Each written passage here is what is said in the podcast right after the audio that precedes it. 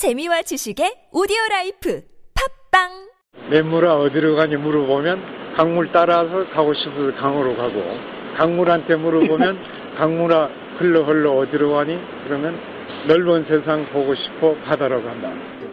바다를 포기하지 않는 강물처럼 부딪히는 모든 것들을 배우며 사람과 사람의 작은 만남이 모든 변화의 시작임을 응원했던 사람 신영복. 당신이 그립습니다. 신영복 선생님 일주기 추모도서 만남 신영복의 말과 글 도서출판 돌베개 똥은 싸고 다니냐? 미치도록 싸고 싶다. 빅동의 추억. 미국 장사랑! 구렁이 똥 이뻤다. 장이 살아야 내 몸이 산다. 혈중 콜레스테롤 개선과 배변 활동에 도움을 주는 건강 기능 식품입니다. 빅동의 추억. 미궁 장사랑. 지금 검색창에 미궁 장사랑을 검색하세요. 이건 제가 싸보니까 효과가, 싸보니까? 써보니까 효과가 있는 것 같아요. 미 항공우주국 나사에서 우주인들의 비상식량으로 쓴다는 남미 최고의 완전식품 마카 플러스 한국에서 가장 비싸고 귀한 식품이라는 산삼 플러스 거기에 한국인이 좋아하는 녹용까지 녹용까지 일단 이 세 가지를 모두 넣은 제품이 나온 거니까 마카 산삼 녹용 대박. 좋은 건 다 있네. 031-323-2559 영한네이처 yhnaturi.com 맛있어 너무 맛있어 와, 아삭거리는 소리 들려? 와, 진짜 맛있다. 이 김치 어디에서 샀어? 김치 어디서 샀냐면 화 뭐? 무슨 김치라고? 그러니까 어디 김치냐면 바로 뜸들이지 말고 빨리. 도대체 어디 김치야? 화통 김치 화통 김치라고 국내산 재료로 100% 자체 생산하는 화끈하게 통하는 화통 김치 얼른 검색해서 사 먹어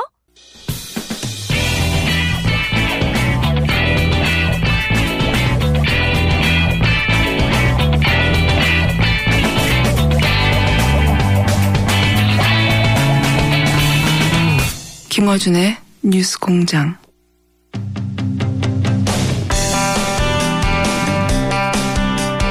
뉴스 공장 두 번째 인터뷰 시간입니다. 개혁 보수 신당이 어제 박근혜 대통령 신년 간담회에 대한 논평을 내놨습니다. 개혁 보수 신당 대변인 장재현 의원 연결해보겠습니다. 안녕하세요, 의원님. 아, 예, 안녕하세요. 제가 대변인 될 줄 알았어요.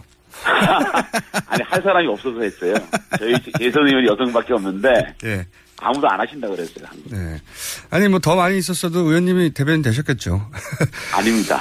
자, 저희가, 어, 요앞 시간에 다른 이야기 전에 이거 한번 여쭤봐야 될 것 같습니다. 홍문정 의원이 네네. 이 대선이 무르익으면 결국은 이제 새누리 우산이라고 표현을 하던데, 어. 네. 그, 지금 새누리당과 개혁보수신당 포함해서 결국은 다 반기문 깃발 아래 다 모일 수밖에 없다. 네. 이게는 이제 합, 다시 합당을 하지 않더라도 힘을 모아 네. 같은 목표를 향해 갈 수밖에 없다. 이렇게 표현하셨는데 네. 어떻게 보십니까? 근데 그거는 새누리당의 희망사항 같고요. 예. 그, 새누리당이 지금 임명진 비대위원장께서 하시고자 하는 인적, 물적 청산, 이런 네. 것들이 한, 가능하다면, 할- 같이 할 수 있다고 봅니다. 그 일- 첫째는 어 인적 청산이거든요. 지금까지 네. 박근혜 정부를 이렇게 만들고 또 국정농단을 최소한 방조하고 예. 또 새누리당의 어떤 분열을 조장했던 그런 발언을 한 분들이 당을 나가주고 두 번째는 새누리당이 가지고 있는 모든 재산을 국가에 헌납하고 재창당 수준으로 간다면 아 지금 우리 신당 세력과 같이 할 수 있죠. 다만 새누리당이 그러한 환골탈태의 모습을 보이지 않으면 저희는 어 개혁적 보수의 기치를 내걸고 왔기 때문에 그렇게 한 명의 대선 주자를 중심으로 다시 모인다? 그거는 너무 정치공학적이고 저희들이 하고자 하는 정치와 다릅니다. 음. 이거 두 가지 조건이네. 우선 그렇습니다. 소위 친박, 진박 이렇게 불리는 분들이 전면적으로 탈당해야 하고 그렇습니다. 네. 그리고 지금 재산은 그 정당성이 없으니 국고 헌납해야 되고 그렇습니다. 사실은 우리 국민들께서 새누리당의 공범이라고 하는데 그 재산을 가지고 기득권을 누리겠다? 그거는 말이 안 되지 않습니까? 그래서 둘 중에 하나만 되면요. 의원님. 아닙니다. 그거는 같이 할 수 없습니다. 왜냐하면 예. 저희들 같은 경우에 지금 모든 자기의 호주문을 틀어서 지금 창당, 창당 자금을 마련하고 있거든요. 예. 새누리당도 그런 마음을 가지고 모든 완전히 새롭게 태어나는 그런 모습으로 가자는 게 저희 주장입니다. 그러면은 소위 이제 당을 아예 떠나야 될 분이 지금은 서청원, 최경환 이런 분들만 거론됐는데 더 있습니까? 그러니까 저희들이 누구를 꼭 찍어서 말을 안 하겠지만 네. 제가 그 임명진 비대위원장 말씀하지 않았습니까? 이그 박근혜 정부를 이렇게 만드는데 핵심적 역할 하신 분들, 네. 그 다음에 국정농단 세력에 대해서 방조하신 분들, 그다음에 당을 이렇게 분열을 조장하는 언사를 하신 분들, 또 촛불에 나가서 이 촛불을 더더욱 어, 타오르게 했던 분들, 이런 분들을 어, 출당을 하라고 그랬으니까 출당을 하겠다 혹은 갈당하라고 공고했기 때문에 그런 부분들이 선행돼야 된다. 그건 아주 기본적인 우리 국민들이 새누리당에 바라는 그건 굉장히 마지노선이라고 생각합니다. 예를 들면 최순실의 남자들이라고 지칭되었던 여덟 분을 포함하여 그래 최순실 남자라고 얘기하는 거는 뭐 최순실과 연관관계가 있어야지 최순실 남자라고 하지 않겠습니까? 다만 그 말에 최순실의 남자라고 얘기하고 있는 그 말의 의미는 최순실 국정농단 사태로 박근혜 정부가 이렇게 되지 않았습니까? 네. 그 넓은 의미에서 박근혜 정부를 이렇게 만드는데 아무래도 책임이 있는 사람도 새누리당이 이 이제 국정농단 사태 이후에 극도로 분열상을 보이게 되고 또 분열의 어, 그 말씀을 하신 분들 또 촛불 집회에다 대고 그렇게 국민의 민심과 동떨어진 발언을 하신 분들 같이 할 수 없지 않겠습니까? 예를 들면 김진태 의원 같은 분이요. 글쎄요. 또 낚여질라 그런다. 그러면 뭐 예를 들어서 서청원 의원, 최경환 의원 한 두 분 정도 나간다고 이게 되는 일이 아니네요. 그걸 가- 그 정도를 가지고 우리 국민들이 새누리당이 황골 탈퇴를 했다, 계획을 했다라고 말씀하실 수 있을까요? 그, 그런 얘기를 인정할 수 있을까요, 국민들께서? 알겠습니다. 비겁하다고 생각합니다. 네, 그거는 이제 앞으로 진행되어 갈 테니 또 연결해서 말- 여쭤보겠고. 네네. 오늘 이제 연결한 주요한 이유가 대통령이 갑자기 이제 신년 간담회를 하셨어요. 네. 그런데 이제 형식 내용 모두 부적절하다는 논평을 직접 내셨는데 이유가 네. 뭔지 좀 총평해 주십시오. 제가 어저께 오후쯤에 12시쯤인가 공항에서 비행기를 타고 올라오는데 그때 공항에서 대통령 기자간담회를 한다라는 이제 그 속보가 떴는데 집에 들어오니까 서울에 들어오니까 4시더라고요. 4시까지 도대체 무슨 얘기를 했는지 나오지를 않아요.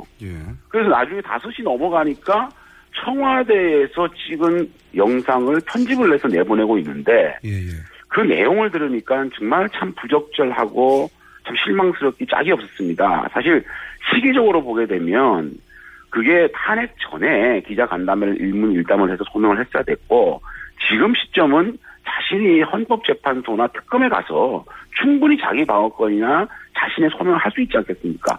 굳이 탄핵된 상황에서 대통령께서 기자간담회를 해서 이렇게 변명을 일관한다는 시기도 맞지 않고요.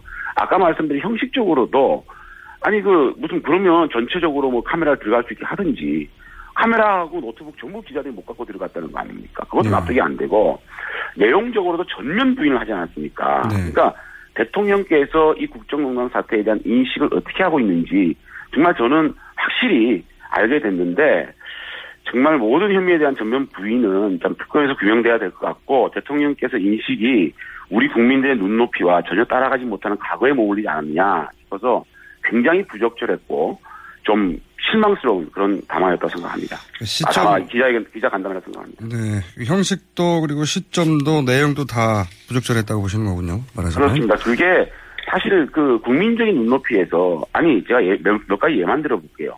KD 코퍼레이션을 지원한 게 중소기업 육성입니까? 그러니까 그 K스포츠 미르재단이 민간 체육 문화 육성입니까? 삼성하고 지금 제일모직하고 합병하는 게 국민연금이 손들어준 게 그게 후계 구도지 대한민국 기업을 지키는 겁니까? 차은택이 무슨 몇 명 장차관들 그 추천한 것이 추천 일반적인 추천입니까? 그러니까 이런 인식 자체가 국정농단을 정말 본인이 중심에 있다는 얘기에 저는 반어법이라 생각이 들거든요.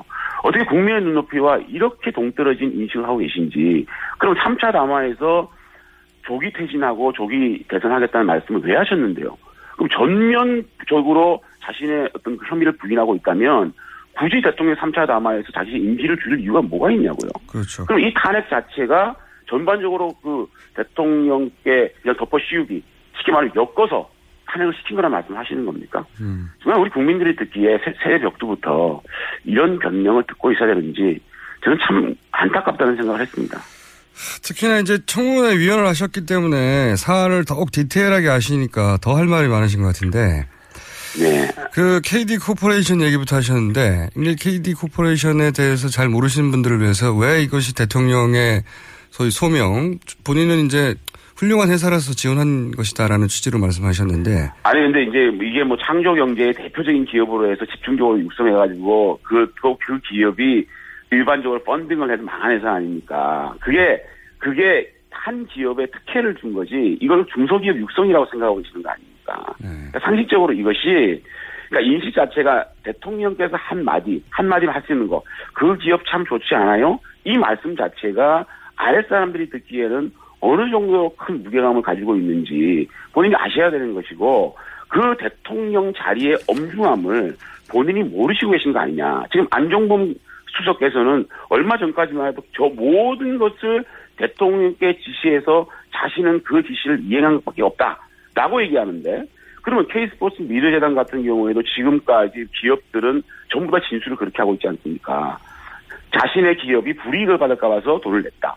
그럼 그거하고 대통령은 기업들이 선전 냈다는 인식하고 그 인식의 괴리가 대통령과 국민과의 인식의 괴리를 같이 하고 있는 부분이거든요. 그래서 참 이런 인식을 하고 계신지에 대해서 한 사람은 참 안타깝고 어쨌든 빨리 이런 사태가 더 벌어지기 전에 특검에서 빨리 이 사실을 규명하는 것이 저는 도리라고 생각합니다.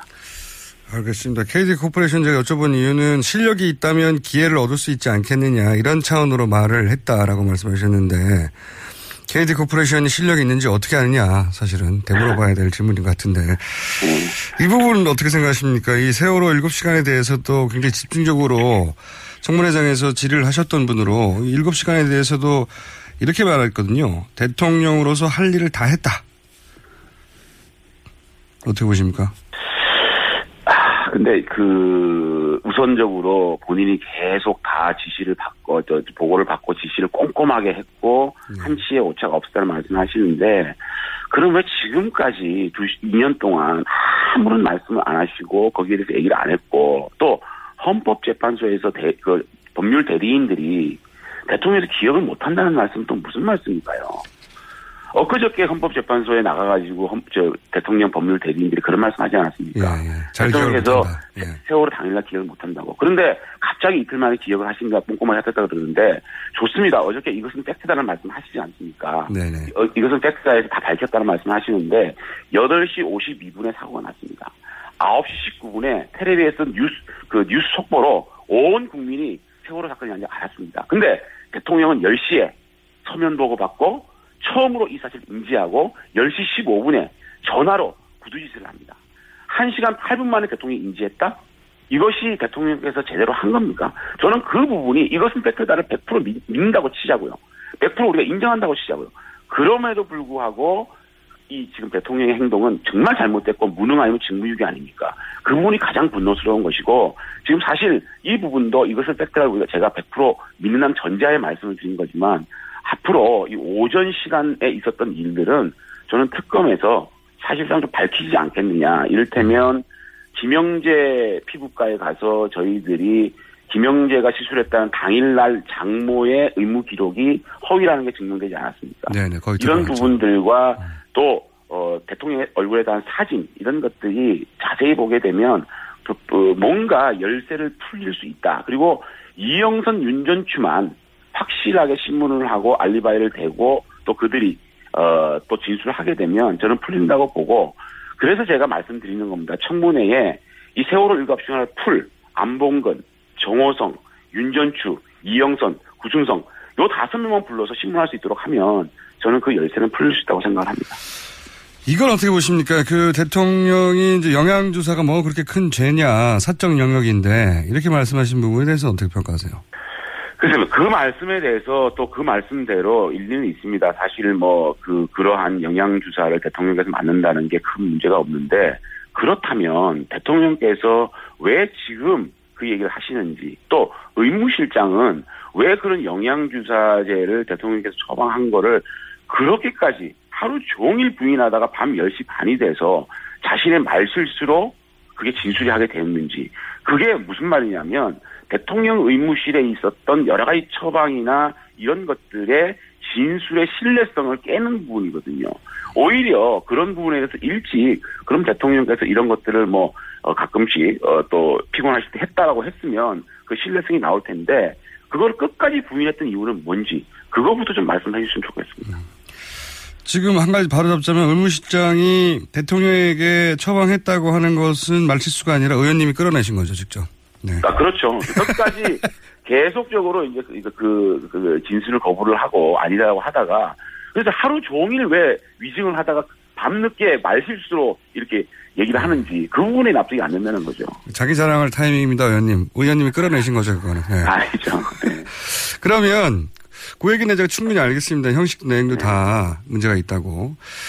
근데 이제 지금 1차 탈당이라고 해야 될까요? 여하간 네. 탈당하신 분들 이외에 네. 예를 들어서 함께 하기로 했던 나경원 의원이 본인은 반기문 총장을 돕겠다. 그리고 이제 충, 어, 충청 지역도 반기문 총장이 나오라고 하면 가겠다. 이 2차 탈당이 있을 수도 있을 것 같은데 그분들은 지금, 어, 개혁보수신당이 아니라 반기문 당을 만들려고 하는 것 같은데요. 아닌가요? 음, 일단은요. 저희들이 34분이 사인을 했는데 29분, 김연아 의원까지 30분이 지금 함께 행동을 하고 있는데 어, 몇 분 정도는 사실상 지역구와의 소통이 시간이 좀 모자란다는 말씀을 하셨고, 경기도에서 몇 분, 또 인천, 경북, 경남, 비례대표 네 분 정도에서 다섯 분 정도, 어, 1월까지 상당한 어떤 의원님들이 저희와 합류할 계획을 가지고 있고요. 네. 그 다음에 나경원 의원 같은 경우에는 사실은, 어, 그 신뢰 문제에 있어서 조금 유승민 대표와의 어떤 트러블 때문에 본인이 어, 유승민 대표가 어, 유승민 당이 안 된다라는 확신이 있을 때 넘어오겠다는 약속을 하고 스테이한 부분인데 다만 그런 것들이 몇몇 의원님들이 뉴스공장에 나와가지고 네. 좀 사실은 뭐 좀 감정적인 선을 건드린 부분이 있어가지고 어 다만 나경원 의원 같은 경우에는 그런 것들을 좀 잘 고리를 푼다면 네. 어 저희와 합류할 거라고 보고요. 다만 충청권에 있는 분들은 아무래도 반기문 총장께서 와서 어떤 행보를 하냐에 따라서 틀려지겠죠. 그럼에도 불구하고 저희들은 방기문 총장께서 어, 귀국을 하게 되면 노선적인 부분이나 현재에 있는 당의 어떤 상황을 보게 되면 저희 개혁보수 신당과 함께 할 거라는 국민들도 어, 방기문 총장이 귀국해서 어느 당으로 어, 나올 들어갈 것 같으냐라고 했을 때 개혁보수 신당 가장 많이 어, 얘기하고 있지 않습니까? 그런 측면에서 어, 방기문 총장께서 개혁보수신당 함께 하게 되면 그분들과 함께 하게 되면 저는 뭐 어, 대선 국면에서는 제2당으로까지 발돋움할 수 있는 그 그런 건데 다만 저희들이 하기 나름이라고 봅니다. 지금까지 보여주고 있는 어, 유승민, 김우성 사당이 아닌 그러한 모든 우리 의원들이 함께하는 모든 의원들의 의견을 어, 또 말씀을 하고 그걸 좁혀가는 모습, 그 민주정당의 모습을 보인다면 많은 우리 의원님들이 함께할 거라고 저는 생각합니다. 유승민 대표와 나경원 의원님 무슨 트러블이 있었습니까? 아니 그게 어떻게 되냐면 제가 조금 설명을 드릴게요. 처음에 이제 일요일 날 나경원 의원께 지난주죠. 일요일 날 그 저하고 만나서 어 이게 유승민 대표가 너무 자신의 정책을 드립을 하고 있지 않느냐라는 음. 문제들을 저도 고의를 했거든요. 이제 그 당시에 그 중, 어, 중앙일보 기자가 전화가 왔어 저한테. 그래서 내가 나경원 의원한테 이런 얘기를 어, 기자들한테 전해도 되겠느냐 하니까 얘기하는 게 좋겠습니다. 그래서 제가 그 얘기를 했는데 그날 아침 다음날 월요일 날 중앙일보에 그 기사가 났어요. 예. 승민 대표의 경제가 진보적인 부분으로 가는 데 대해서 나경원 의원과 이렇게 좀 트러블이 있다는 기사가 나온 다음에 유승민 의원이 저에게 전화가 왔어요. 뭐라고 했냐면 그 자신이 이 경제 정책 부분에 있어서는 어, 자신 개인적인 의견이라고 전제를 하고 얘기를 한 것이 마치 신당의 기조처럼 나온 것에 대해서 자기도 유감이다. 음. 앞으로 모든 의원님들의 의견을 모아서 음. 함께 가겠다는 약속을 저한테 했거든요. 그래서 제가 나경원 의원께도 이 전화를 해서 확인을 해 주십시오라고 했습니다. 그래서 유승민 의원이 나경원에 전화를 했답니다. 했는데 그 이후에 제가 나경원 의원과 통화를 하니까 말씀하시는 게 장 의원은 재선이니까 몸이 가변이니까 장 의원이 유승민 대표의 말을 믿는다면 함께 하십시오. 저는 아무래도 유승민 의원이 행동을 어떻게 하는지 제가 확인을 하고 나가야 되겠다. 이렇게 해서 나경원 의원이 하는 겁니다. 사실 원내대표라는 부분은 본인이 그렇게 얘기하지 않는 부분을 많은 의원님들이 그렇게 그럴 것이다라고 얘기를 하면 사실은 자리 때문에 자신의 정치적 거취를 결정한다? 정치인은 굉장히 모욕적인 발언이거든요. 사실 이혜원 선배님 같은 경우에는 좀 잘 아시겠지만 내공의 정치인이고 경제통이고 굉장히 훌륭하신 분인데 너무 아프게 말씀하시는 분이 있어요. 예, 그래서 제가 그런 부분은 같이 할 의원님들에 대해서 또 김성태 선배 같은 경우는 또 막 운다 이렇게 얘기를 하니까 정치인한테 좀 모욕이잖아요. 그런 부분들이 감정적으로 에스컬레이트 된 부분이 있거든요. 사실은 이제는 사실 그런 부분들이 지금 우리가 많이 해소를 했잖아요. 네. 그러니까 우리 저 의총 같은 데 할 때 상당히 민주적이고 그런 부분을 기자들이 다 얘기를 하지 않습니까? 그런 걸 확인되면 사실 1월 초에는 나경원 의원이 충분히 올 수가 있었거든요. 그래서 제가 이런 부분은 서로 이해를 시키는 선에서 함께 할 수 있도록 최선의 노력을 다하겠습니다. 알겠습니다. 저희가 의원님 처음에 연결할 때는 아, 할 말도 없다고 10분도 안 된다고 그러는데 지금 혼자서 지금 몇 분을 말씀하신 겁니까? 죄송합니다. 제가 말씀을 자꾸 시키니까 제가 이러는 거 아닙니까? 알겠고요. 한 가지만 여쭤보고 다음에 연결할게요. 이 예. 개혁 보수신당 이 이름 언제 바꿉니까? 이게 줄이면 개보신당이 되고요. 아. 석자로 해도 보신당입니다. 이거 안 돼요. 아 니 그 뭐 아니 저희들이 지금 당면 공모를 하고 있지 않습니까? 당면 네. 공모를 해가지고 빠른 시일 내에 어 저희들의 새로운 깨끗하고 따뜻한 보수의 가치를 느낄 수 있는 좋은 당명으로 여러분께 선보이겠습니다. 우리 개혁 보수신당 정말 민주정당으로서 우리 서민들과 국민들의 든든한 힘이 될 수 있는 당을 만들어 나가겠습니다. 저희들 한번 지켜봐 주시고요. 열심히 하면 지지해 주시기 바라겠습니다. 알겠습니다. 감사합니다. 고맙습니다. 감사합니다. 네, 개혁 보수신당의 장재원 대변인이었습니다. 출근할 때 보고 싶고 듣고 싶은 게 너무 많죠? 하루 딱 5분. 이제 듣고 싶은 목소리로 사장님처럼 브리핑 받아보세요. 출퇴근하실 때 관심 있는 것만 짧게 요약해서 브리핑해드리는 나만의 음성 비서. 27초 브리핑 이어링이 있습니다. 앱스토어에서 이어링을 다운로드하세요. 아주 사소한 것까지 브리핑해드립니다. 나만의 음성 비서. 27초 브리핑 이어링. 동결 건조로 영양소 손실을 최소화한 아로니아 분말.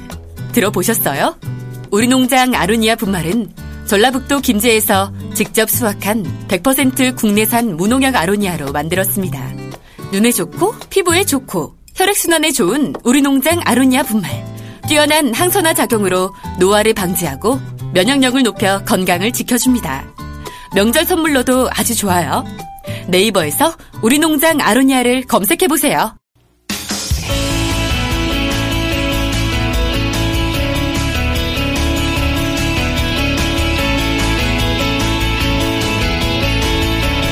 헌법재판소가 내일 첫 변론기를 시작으로 탄핵 심판에 들어갑니다.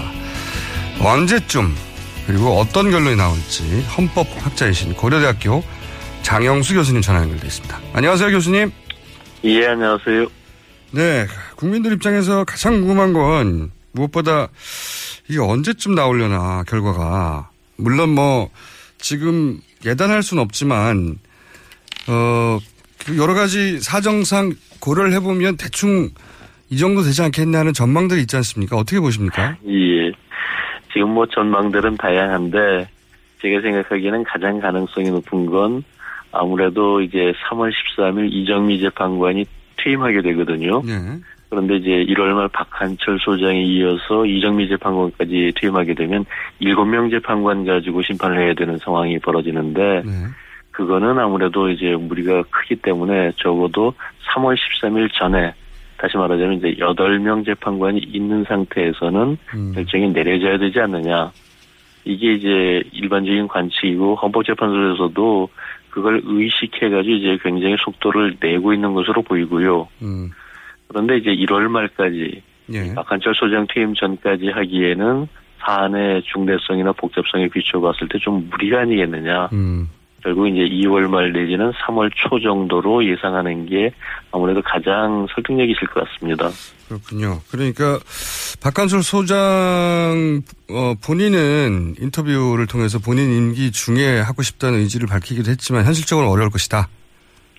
지금 보면은 이 과거 2004년 노무현 대통령 당시보다 사안이 좀 더 복잡하지 않습니까? 네. 그런데 그때 당시 63일이 걸렸는데 지금 이제 1월 말까지 하려고 하면은 한 50일 정도에 끝내는 거고 더더군다나 이제 연말 연시 크리스마스 뭐 이런 것들까지 다 뺀다면은 한 40일 정도의 결정을 내리는 꼴이 되거든요. 네네. 그건 아무래도 좀 무리가 있겠죠. 자, 그러면 그 다음에 그 분기점이 되는 날짜가 말씀하셨듯이 이제 이정미 재판관 임기까지 3월 13일이면 2월, 그러니까 1월 말은 지나가고 2월부터 3월 13일 사이 어딘가가 될 것이다. 이렇게 예상하신 거 아니겠습니까? 이제 2월 말 내지는 3월 초, 그 네. 정도가 이제 가능한 시점이라고 보는 겁니다. 그래서 2말 3초 얘기가 나오는 거군요. 예. 그럼 대략 2말 3초 정도라고 하면 그 다음은 인용 가능성은 어떻게 보십니까? 지금 현재 그 여러 가지 이제 탄핵소추 사유들이 있지만 그 하나하나가 대통령을 파면하기에 충분할 정도로 중대한 사유들이 되고 있거든요. 네. 그렇기 때문에 지금 이런 상황이라면은 뭐 인용 가능성은 상당히 높다라고 저는 평가를 합니다.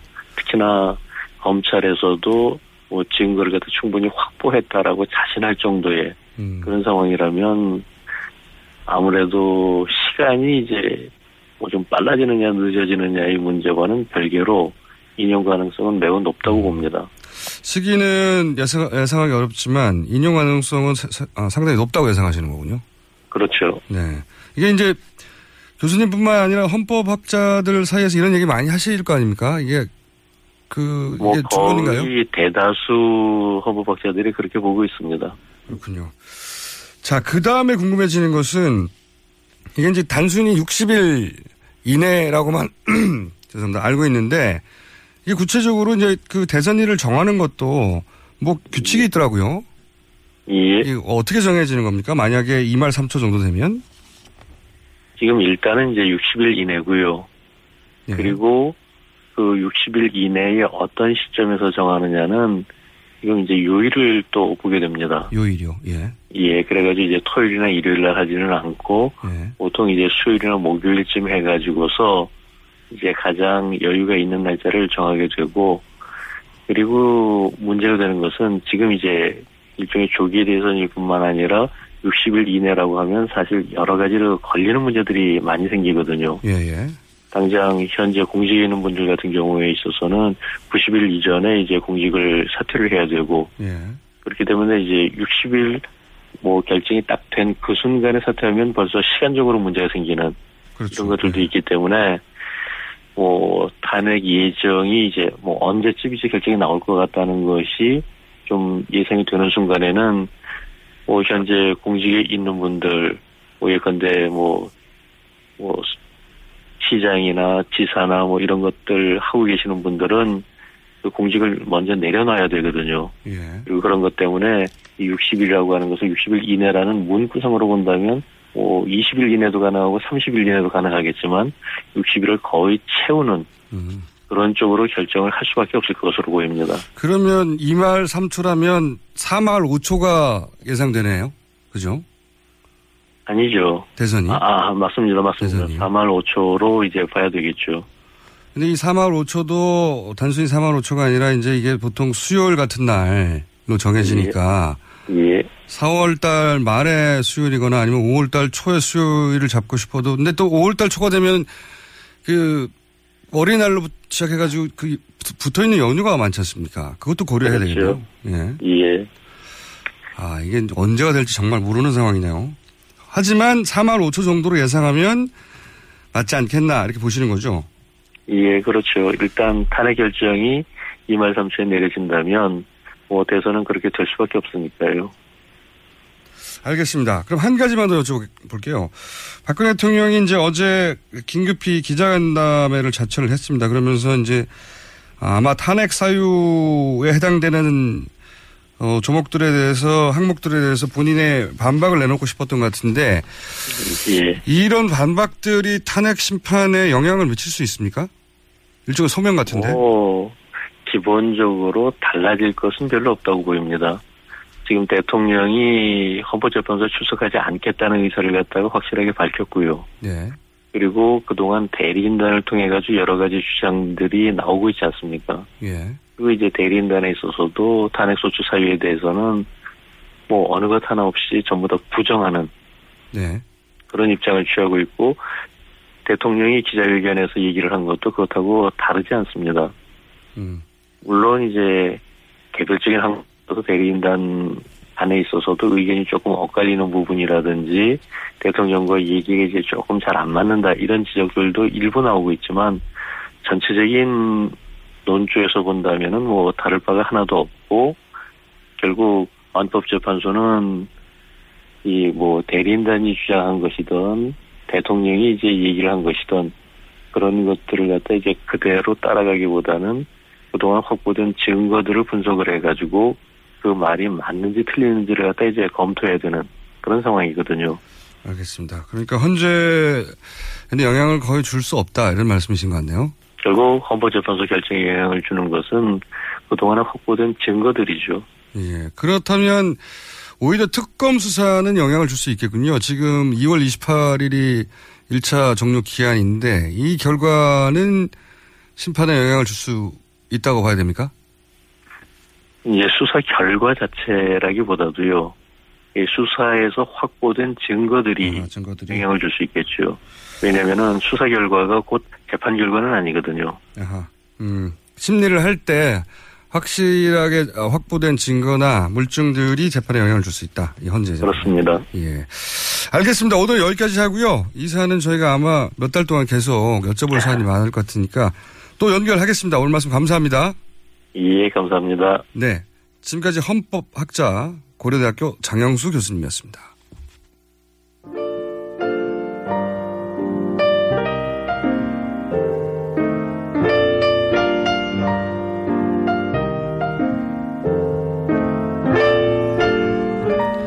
자, 저희가 원래 이 불친절한 에이스 시간에 어, 올라온 댓글들이나 문자 가지고 얘기를 하는데 사실은 이분을 저희가 미니 인터뷰로 인터뷰로 초반에 다루려고 하다가 시간이 부족해서 지금 짧게 전화 한번 해보려고 합니다.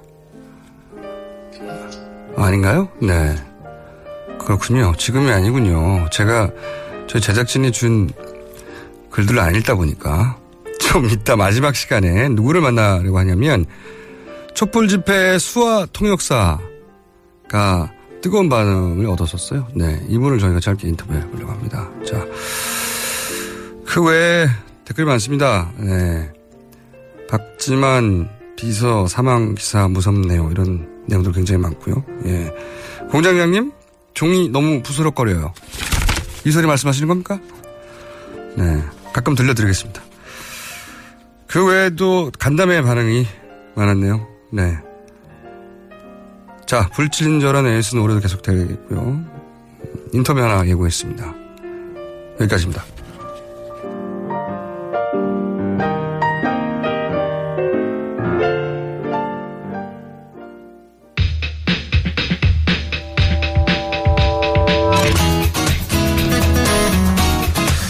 갑자기 이분의 이름이 검색어 실시간 이슈 계속 뜨고 있습니다.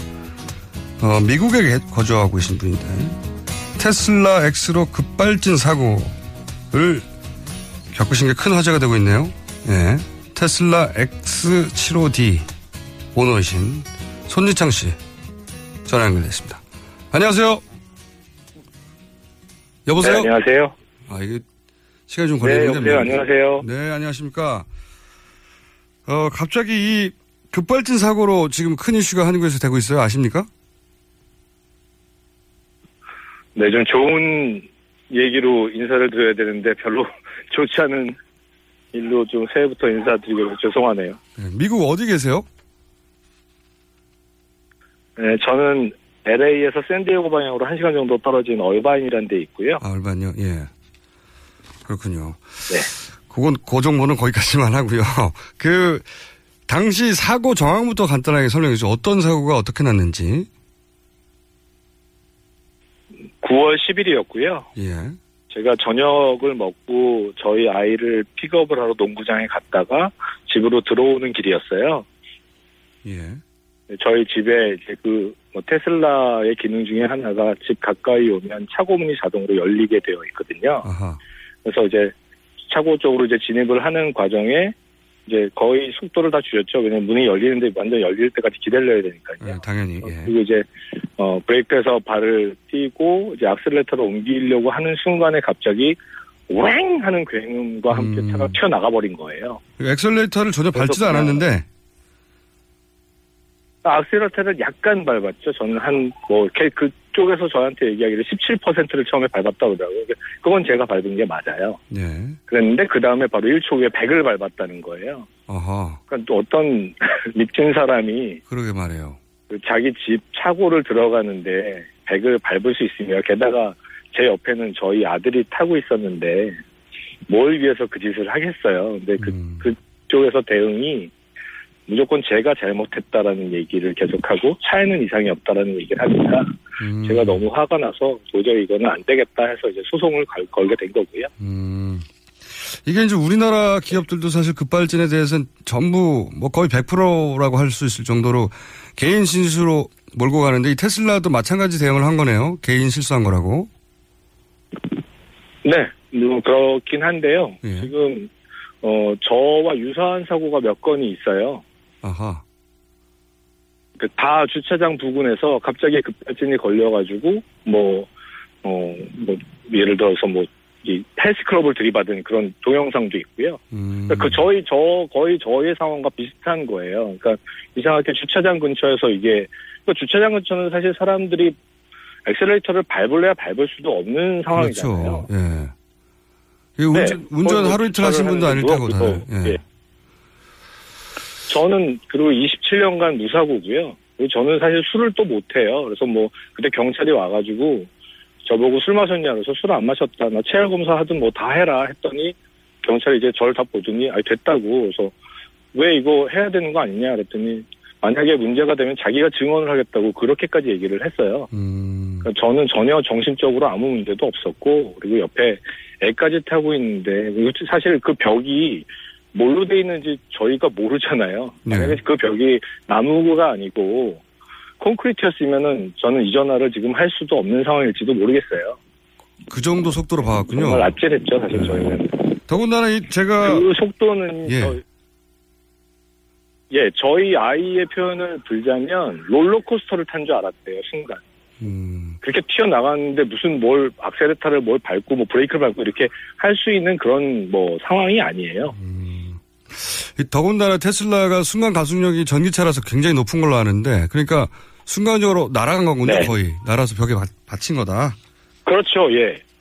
예. 그러니까 뭐 대부분 그, 그들의 대응은 뭐냐면 네가 브레이크를 밟는다는 게 악셀을 밟은 거 아니냐.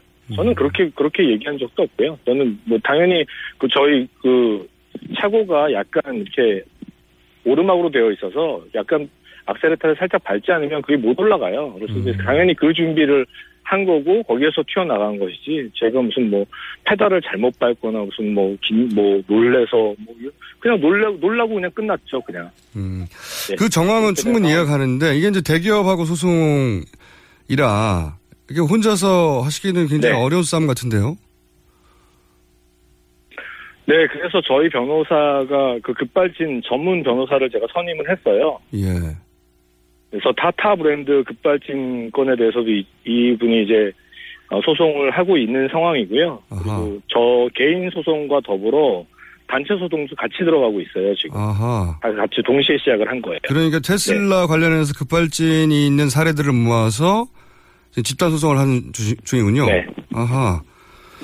네, 그러니까 저 개인 소송도 들어가고 집단 소송도 같이 들어갑니다. 아무래도 손지창 씨는 저희하고 인터뷰하는 것보다 CNN하고 인터뷰해야 되는 상황인 것 같은데요, 그렇죠? 아, 뭐 저는 뭐 인터뷰가 중요한 게 아니라 어차피 CCBB는 법정에서 가려질 거고요. 네. 어, 사실 그 전에, 그 전에 그 한 달 동안 제가 그 차를 뭔지 한 달 됐었는데 딱 8월에 받아가지고 1년을 그 차를 기다렸어요. 그리고 예. 그한 달 동안은 정말 너무나 사실 저희한테 좋은 차였거든요. 진짜 전기로 그렇게 뭐 간다는 것도 너무 편리했고 좋았고 매연도 없었고 여러 가지 진짜 저의 오죽하면 제 주변에 친구들한테 이거를 와 너 사라 이거 너무 좋다 해가지고 제 주변에 그 차를 사는 사람도 있어요. 똑같은 차. 음. 네, 그 정도로 제가 이게 홍보를 하고 다녔던 사람인데 그 사고를 딱 겪고 나니까 그 다음에는 뭐 저 차를 고쳐서 탈 수도 없고요. 그래서 차는 그대로 지금 증거로 방치를 해놓고 있는 상황이고요.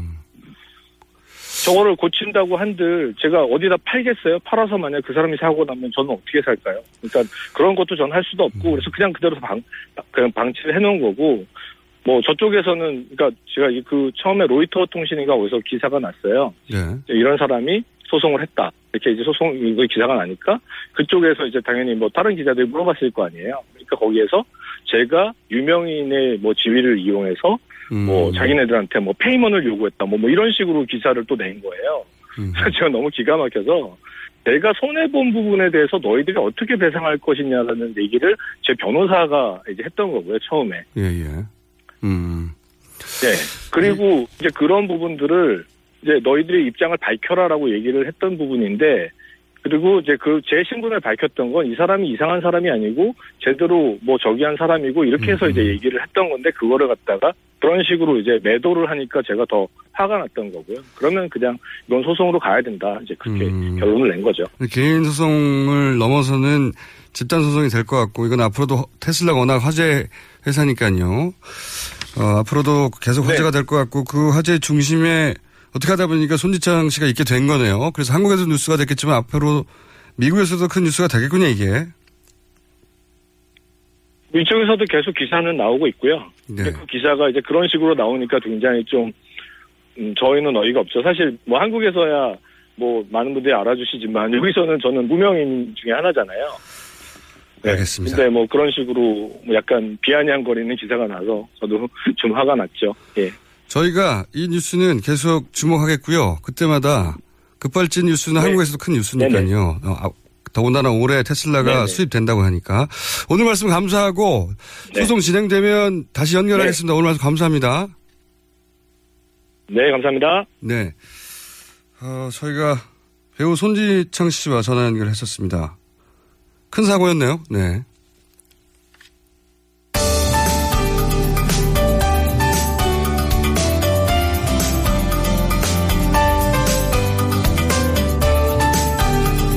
자, 방금 예고해드린 대로 어, 짧게 연결해야 될 것 같습니다. 주말 촛불 집회 수화 통역사 화제가 됐습니다. 여보세요? 아, 예, 안녕하세요. 네, 이거 누구 아이디어였나요? 아, 저 수화를 그렇게 했던 거 말씀하시는 거죠? 네네. 애초에, 야, 이거 소- 수화 통역도 해야 되는 거 아니야? 라고 하는 아이디어가 나왔을 거 아니겠습니까? 아, 그거는 이제 장애 정보 문화 누리라는 그 단체에서 네. 아무래도 뭐 세월호 때부터 계속 하시긴 하셨지만 광화문 집회 때도 참여하고 싶어 하시는 농인분들이 많았기 때문에 어, 자체적으로 건의를 해서 참여했던 것으로 알고 있습니다. 제가 이름도 말씀 안 드렸네요. 장애인 정보 문화 누리, 어, 촛불 수화 재능 기부 팀의 최항순 씨였고, 예, 사실은 이런 집회에 어, 수화 통역을 하는 분들을 직접 본 게 처음인 분들이 많아서 그런지 저분 누구냐고 하는 그런 그 댓글들이 엄청나게 많았어요. 예, 사실 뭐 많이 관심을 주셔서 감사드리는 부분도 많이 있긴 한데 그 농인들이 그런 일반적인 사회 행사나 여러 곳에 참여하고 싶어 하는데 수화 통역이나 정보 제공이 좀 제한이 돼서 못하는 경우들이 많거든요. 아하.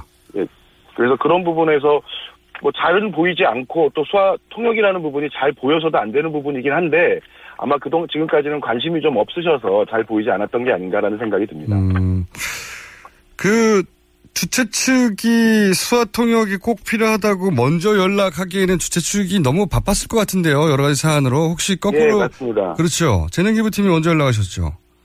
장애정보문화 누리에서 먼저 제안을 했던 것으로 알고 있고요. 예. 처음에는 한 두세 분 정도 시작했던 것이 수화통역사분들도 이제 참 많이 참여하게 되시고 그래서 저희도 재능 기부팀을 꾸려서 그 행사에 참여하고 있습니다. 그렇군요. 이 수화 통역이 일반인들한테 큰 화제가 됐는데 실제로 어, 이 수화를 보고 어, 집회를 보시는 분들 중에 여러 가지 장애가 있는 분들 분명히 있었겠죠. 그 예, 실제로 참여하고 계시고요. 아, 그분들도 반응이 있던가요? 그 수화 대단히 고맙다고 하는.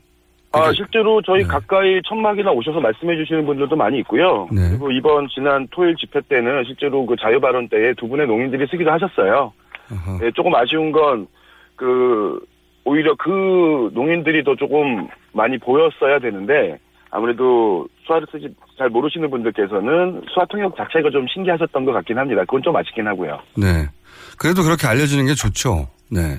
아 그럼요. 근데 좀 관심을 가져주시면 좋습니다. 최황순 씨는 재능기부팀이라고 하면 본인이 다른 일을 하시면서 생업으로 다른 일이 있는데 이걸 자원봉사 하신 거 아닌가 싶은데 어떻습니까? 아, 예, 실제로 맞고요. 예전에 이제 수화통역사 활동을 하다가 예. 실제로 우리나라에서 장애인 관련된 걸로 이제 좀, 그, 좀 많이 어렵기 때문에 저 같은 경우에는 지금 그 보험회사에서 보험 설계사 일을 하면서 아하. 그 부족한 뭐 제가 좀 도움이 될 수 있을 만한 곳에 예, 가끔 통역이나 이런 서비스를 하고 있습니다. 수화 통역사가 갑자기 궁금해져서 여쭤보는데 되려고 네네. 하면 얼마나 훈련을 받아야 되나요? 어, 뭐 시험을 합격하기 위해서도 최소한 뭐 2년에 3년 정도 좀 준비를 3년요? 해야 되고요. 최소한 뭐 그 정도 필요할 것 같고 자격증을 취득하신 이후에도 사실 공부할 게 되게 많습니다. 서로 이제 외국어 통역하고 또 동일한 비슷한 부분이 많기 때문에 예. 실제로 계속 공부를 하셔야 되고 준비를 또 많이 하셔야 됩니다. 말도 사실은 만들어지고 변해가듯 수화도 실제로 쓰시는 분들끼리의 자기들끼리의 은어도 있고 동작도 있고 그래서 계속 배워간다는 한다는 말씀이신 거죠? 아, 맞습니다. 정확한 말씀이십니다. 눈치가 빨라요, 제가. 알고 있습니다. 제가 그럼 앞으로 촛불 집회 가면 항상 이 수화 통역팀이 나오는 거네요? 예, 촛불 수화 통역팀은 늘 아마 함께 할 것 같고요. 네. 이제 그 안에서 그 정, 어, 정보, 그 저희 팀에서 인원 배치나 이런 걸 통해서 언제나 이제 수화 통역 서비스를 여러분께서 보실 수 있을 겁니다. 알겠습니다. 오늘 말씀 감사하고요. 앞으로 집회에서 보면 인사드리겠습니다. 감사합니다. 아, 감사합니다. 네. 지금까지 장애인 정보 문화누리 촛불 수화 재능 기부팀의 최황순 씨였습니다. 오늘 여기까지입니다. 내일 다시 뵙겠고요. 저는 김호준이었습니다. 안녕.